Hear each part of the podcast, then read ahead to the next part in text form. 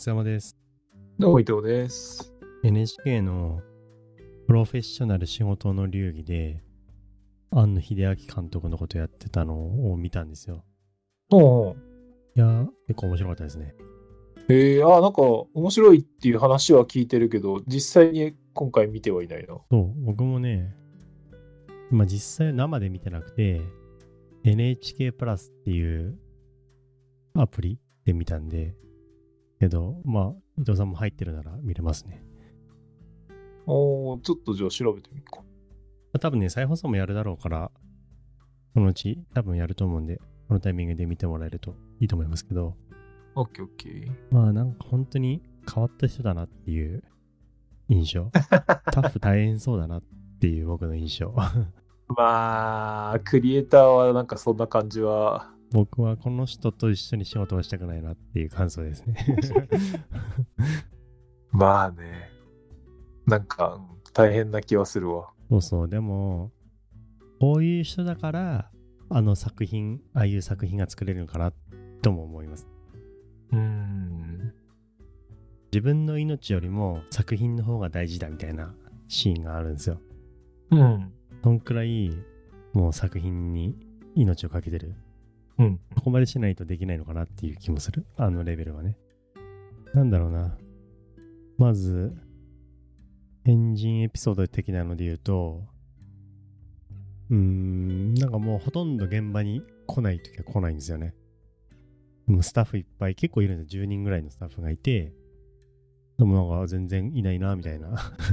今日、今日来てるんですかみたいな NHK の人も。明日、明日来ます。いや、明日来ないみたいな感じだったりとか。いやー、やばいやつやな。そう、やばいやつ。かと思えば、だって監督だよね。そうそう、うん、監督ですうね。かと思えば、もうずーっともう、泊まり込みでやるときはやったりとかね。なるほど。波が激しいのかね。こう、うん、スイッチ入るともう、すごい、もう、ぼーっぼっとしてやるみたいな感じだったかな。うんうんうん。ほんとなんか、名言みたいな、みみたいなこと言ってて、自分で最初から全部やると、自分で全部やった方が良くなっちゃうから、それ以上のものは出てこない。だから自分の外にあるものを表現したいからっつって周りの人にいろいろやらせたりするんですけど、で、上がってきたものに対して、いや、なんか違うんだよね、みたいな感じ。で、結局自分で全部やっちゃうみたいな。まあ、うん。あるあるといえばあるあるな気がする。そうあるある確かに。な感じ。まあ確かにね、うん、全部自分でやろうとすると、その自分のキャパ以上のものが出来上がんないからね、人と協力してやるっていう、その方向はなんかすごい正しく見えるし、正しいんだろうなって思うけど、まあ、でもね、いわゆる一流のクリエイターって言われる人たちは、まあやっぱり結局最後は自分で手出すよね。そうですね。やっぱちょっと違うんでしょうね。感性で求めてるレベルっていうのがうん。違うのかもしれない。なんだっけな。なんか A パート、B パート、C パート、D パートみたいな感じで、A が序盤で、B が中盤みたいな感じであって、で、A がもう全部他のスタッフに任せて、B が自分でやるみたいな感じのシーンがあって、で、A を任せてて、まあ2ヶ月とか、まあ何か数ヶ月経った時に、うん。うーん、みたいな。なんか、やっぱり出来がいまいちゃったらしくて、うーん、ちょっともう、一からやり直したいみたいな。こ構成からやり直したいみたいな感じで。でそもそも A が必要なのかからやり直したい、やり直したいみたいな。B からでもいいんじゃないかなみたいな。マジかと思って 思いました、いや、それはな、まず最初に方針示せよって感じだけど、まあ、要するにその最初に方針示すやり方でやっていくには、ううまくいい作品ができないってことなんですかね。うん。小さくまとまっちゃうんですかね、最初に方針。多分なんかややってるうちに違うなって思ったんじゃないですか。とかそんなこと言ってる間そんなこと言ってると思いきやなんか締め切りが迫ってくるといやこのままだと間に合わない。うん作り上げるのがまずは大事なんだみたいな。ことをスタッフの前に言う。いやいやあんたのせいでこんだけになってんだけどみたいな。本当だよね。うん何言ってんだこいつ状態だそう。ずっと思ったりするんだけどねでもその辺は多分ねもう何十年も一緒にやってるからあまたかみたいな感じでしたけどね、他のスタッフは。まあね、クリエイター結局出来上がったものが素晴らしければもうそれで全て許される感あるからね。うん、そうなんですよね。まあでも間に合わないと困るけどね。いろんな人困るけど、結局間に合ったのかな。いや、どうなんだろうね。あ、でも、あれじゃなかったっけ？確かあのコロナ関係でね、上映延期になって、なんかまた作ってるみたいな話あったよね。だから、うん、通常通り作ってたら多分、通常通り公開されてたらやっぱ間に合ってなかったか、なんかまたよくわかんない状態で終わってたっていうことはあり得るかもね。そんなシーンもありましたね。なんか最後の D パートが、うん。D パート庵野監督が作ったんだけど、他のスタッフ見せたら、なんかよくわからんみたいな感じだったんですよ。結構ダメ出しされて。いや、もっと僕はみんなに理解してもらえると思ってたみたいなシーンがあって。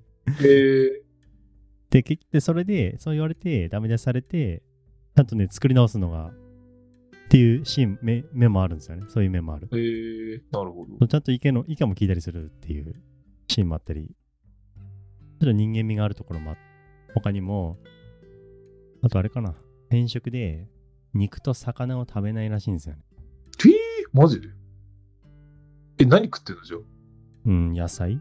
でも、なんかね、寝泊まり、もうずっとね、帰らず寝泊まりしてる時あって、でも肉とか魚食べないから、臭くはならないらしいんですよね。あうん、匂いは出ないみたいな。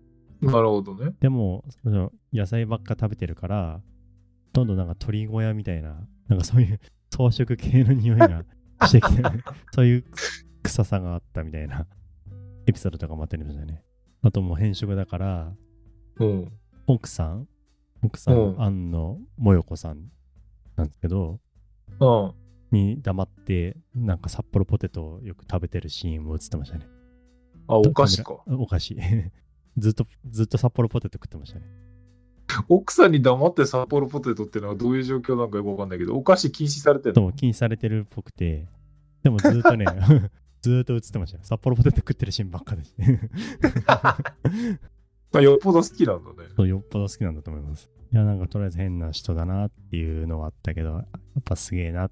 なるほどね。まあ、なんというか、まあ、いわゆる一般的な常識の枠に入ってる人だと、まあ、ね、殻を破れない的ななんか、話はさ、フィクションではよくあるし、まあそういうもんかなっていう説得力もあるけど、リアルでもやっぱそうなんだね。うん、なんかそんなことも言ってましたね。なんかね、やっぱ本当に面白いものって、そんな普通の中からじゃ出てこないから、やっぱある種と突き抜けないとさ、まあね。できないみたいなことも言ってましたね。なんでなんだろうね。そんな別にさ、あの、9時5時で普通に仕事してさ、コツコツ作り上げたって、まあ、いい仕事はできるんじゃないっていうふうに思うんだけど、やっぱりこと創作に関してはそういう作り方じゃダメなのかね。うん、多分クリエイターと呼ばれる人はそうなのかなっていう気もしますね。僕たちがね、いいと思ってる作品って、うん。多分ジャンプとかの漫画とかも、バクマンとかもあるじゃないですか。はいはい。あ、なんかもう命を削ってできた作品が本当の受け入れられるのかなっていう気もするし。あれなのかなやっぱ集中力の波とかの問題なのかねこう、来ないときはずっと来ないけど、来たときにもうそれでね、あの終わるまで、その集中力が続いてる間はもう一気にやるぐらいな感じにやらないと、うん。やっぱうまくいかないから、ね、時間でこう区切るっていうやり方はなかなかうまくいかないとか、そういう話なのかね。なんだろう、多分ね、僕たちの感覚だと、と違うんだと思いますね。もう努力とかそういうレベルじゃないんだと思います。もうその状態が好きっていうか、なんでしょうね。まあね、没頭するっていう、没頭してる瞬間とか、没頭することの楽しさっていうのは、まあ確かにあると思うんだよね。うん。ほんと時間を忘れて、そのことをずっとやってたいみたいな状態。うんうんうんうん。あんまその域に達せ達せないよね。普通の人は。まあ、深く達せ、達するのはなかなか大変だけど、でもまあ、俺たちにもたまにない？なんか、気づいたら12時とかさ、俺なんか今日仕事なんか乗っちゃってなんか時間が覚えてないけど、でもなんか結構頑張ったなみたいな。まあ実際それでじゃあ本当に仕事がよくできてるかって言ったらさ、もちろんね、いや、遅くまでやってたけど、結局、あの、ちゃんと早く帰ってやったらそっちの方が効率よかったんじゃねみたいな話はあるけど、うん。でもその日その瞬間、その、没頭してた時間っていうのが、なんとなくこうね、やった感と楽しさがあって、うん、充実したな、みたいなのがあるときはたまにあるけどね。うん。はないな。あ、あんまない。ないな。そうか。人によるのかな。多分あれだね、それもあの集中力の、あの、なんていうのかな、質っていうか、多分傾向によるのかもね。うん。多分アスリートとかもね、そうだと思うんですよね。ああ、やる気出ない時ってとことんやる気出ないけど、なんか来た時に一気にバーッとさ、うん。まあそれじゃ困るんだけどさ、普段の仕事を。やる気出なくてもやんなきゃいけないからさ。やっぱクリエイターって言われる人は違うんだと思いますよ。おうやっぱそういうお金とか、そういうの関係ないんですよ。利益とかどうとか。でもそのやってる時が本当に、その状態がいいっていうか、心地いいっていうか、なるほどね。なのかなっていう気もしますね。まあでも本当その人にはその才能があるからいいけど、まあ、それなかったら本当に生きづらいよね、きっとね。うん、ああね。うん、この人はこれがあってよかったんじゃないか。うん。だって普通の会社生活ちょっとなかなか難しそうな感じあるじゃん。今聞いたエピソード聞くと。そうですね。難しいとは思うけど、いいんじゃないのって思う思ったりする。なんか、その、幸せの尺度って、まあ人それぞれじゃないですか。うん。で僕たちの価値観で言うと、それはどうなんだいって思うけど、別にこの人にとってはそうじゃないかもしれないし、まあね。僕は嫌だなっていう気がします。僕個人的には、こういう感じにはなれないし、なりたいとも思わないかなっていう気もする。まあ、うん。そうね。なんかでもせそうだよね。せっかくなんかテレビでね、そういうそう密着して特集してくれるんだったら、そういうなんかぶっ飛んだ人の一面を見るっていうのは題材としてとても面白いよね。きっなんかね、庵野監督もね、結構スタッフにダメ出ししましたよ。NHK のスタッフにね。カメラ1台でこう撮ってるじゃないですか。で、庵野監督を撮ってたら、いや、ここは僕を撮るシーンじゃないんだよ、ここは、みたいな。ここはスタッフの困ってる顔を撮るシーンなんだから、そこ撮んなきゃダメでしょ、みたいな。なるほど。めっちゃダメ出ししてましたね。僕に振り回されてる周りのスタッフの表情撮った方が絶対面白いから、そういうとこ撮んなきゃダメだよ、みたいな。なるほどね。急に NHK スタッフ呼び出して、そんな感じで言ってましたね。いいから仕事しろって感じだけどね。まあ、それは確かに、まあそうなんだろうね、きっとね。